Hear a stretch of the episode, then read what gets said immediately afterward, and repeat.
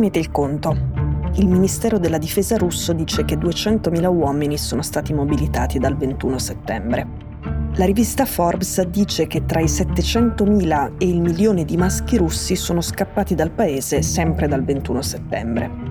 Il Ministero dell'Interno del Kazakistan, in teoria un paese amico della Russia, dice che dal 21 settembre 200.000 russi hanno varcato i confini e sono arrivati nel suo paese.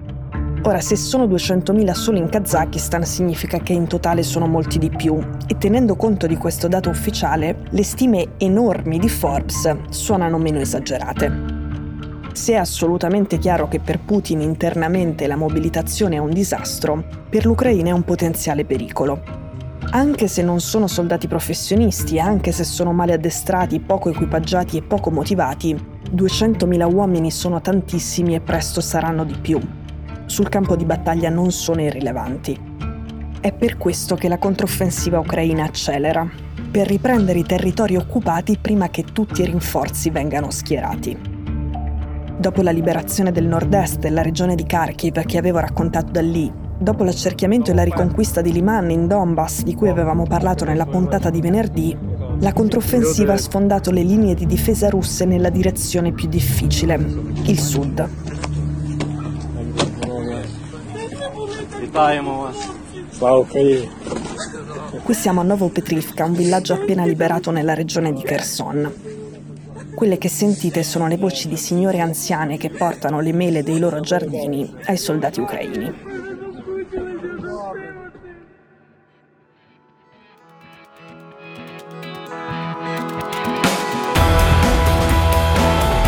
Sono Cecilia Sala e questo è Stories.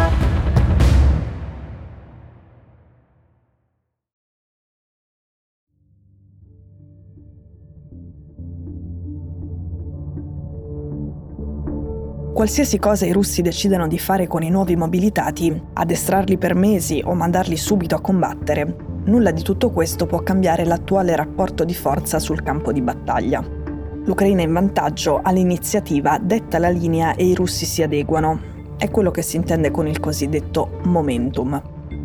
Per quanto riguarda la guerra convenzionale combattuta sul campo, questo vantaggio è praticamente impossibile da ribaltare nel breve periodo e durerà per mesi, almeno fino alla fine dell'anno.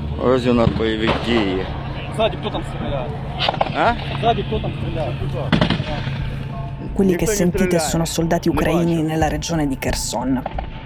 Provate di nuovo ad immaginarvi di avere davanti una mappa. C'è una grande porzione di territorio rosso, cioè occupato, e c'è un fiume che lo delimita, il fiume Dnipro. Kherson è sulla sponda ovest del fiume, sovrastato dal rosso a nord e circondato dal rosso anche a est e a ovest. Gli ucraini scendono dal nord e rosicchiano parte di questo spazio rosso. Il territorio che riprendono diventa territorio azzurro. La più importante linea di attacco ucraina, guardando questa mappa, è all'estrema destra, quindi a est siamo accanto al fiume, sulla sua sponda.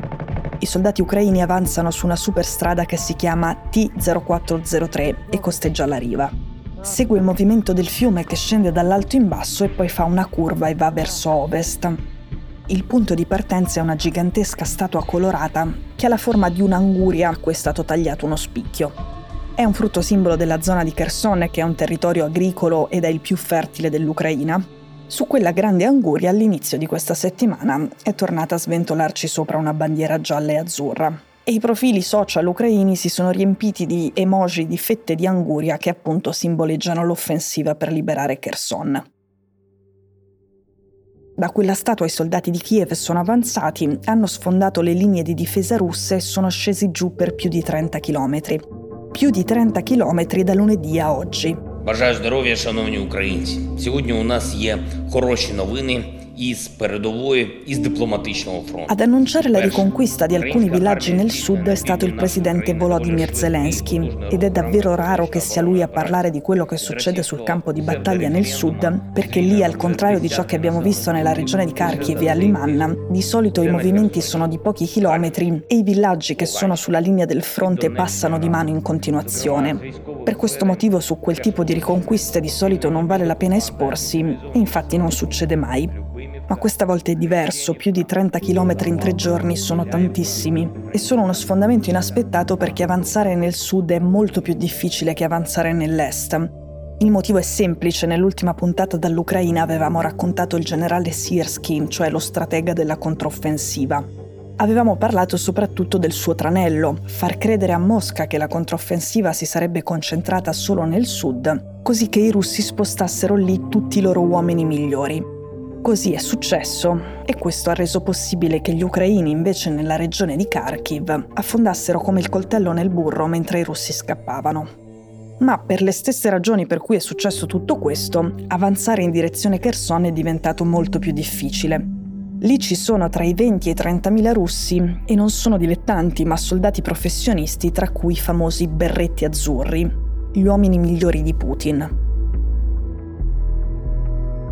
Dal primo giorno in cui è stata annunciata la controffensiva, quindi il 29 agosto, la politica sul sud è stata niente fretta e massima prudenza.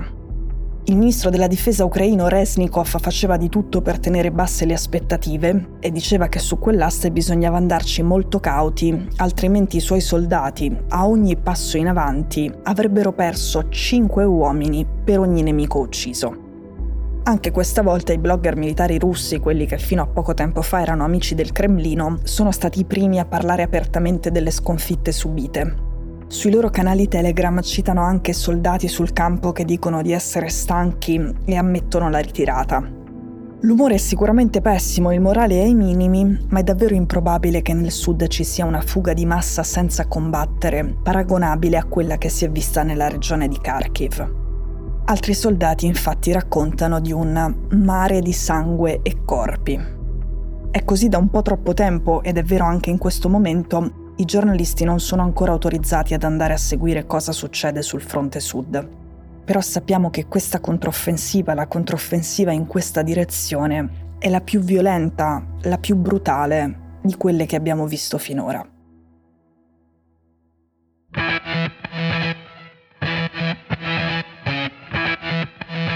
Stories è un podcast di Cecilia Sala prodotto da Cora Media. La cura editoriale è di Francesca Milano. In redazione Simone Piranni. L'advisor è Pablo Trincia. La producer è Monica De Benedittis. La post-produzione e il sound design sono di Daniele Marinello. La supervisione del suono e della musica è di Luca Micheli. Le fonti degli inserti audio sono indicate nella sinossi. Questo episodio è stato prodotto e sviluppato insieme a Spotify Studios.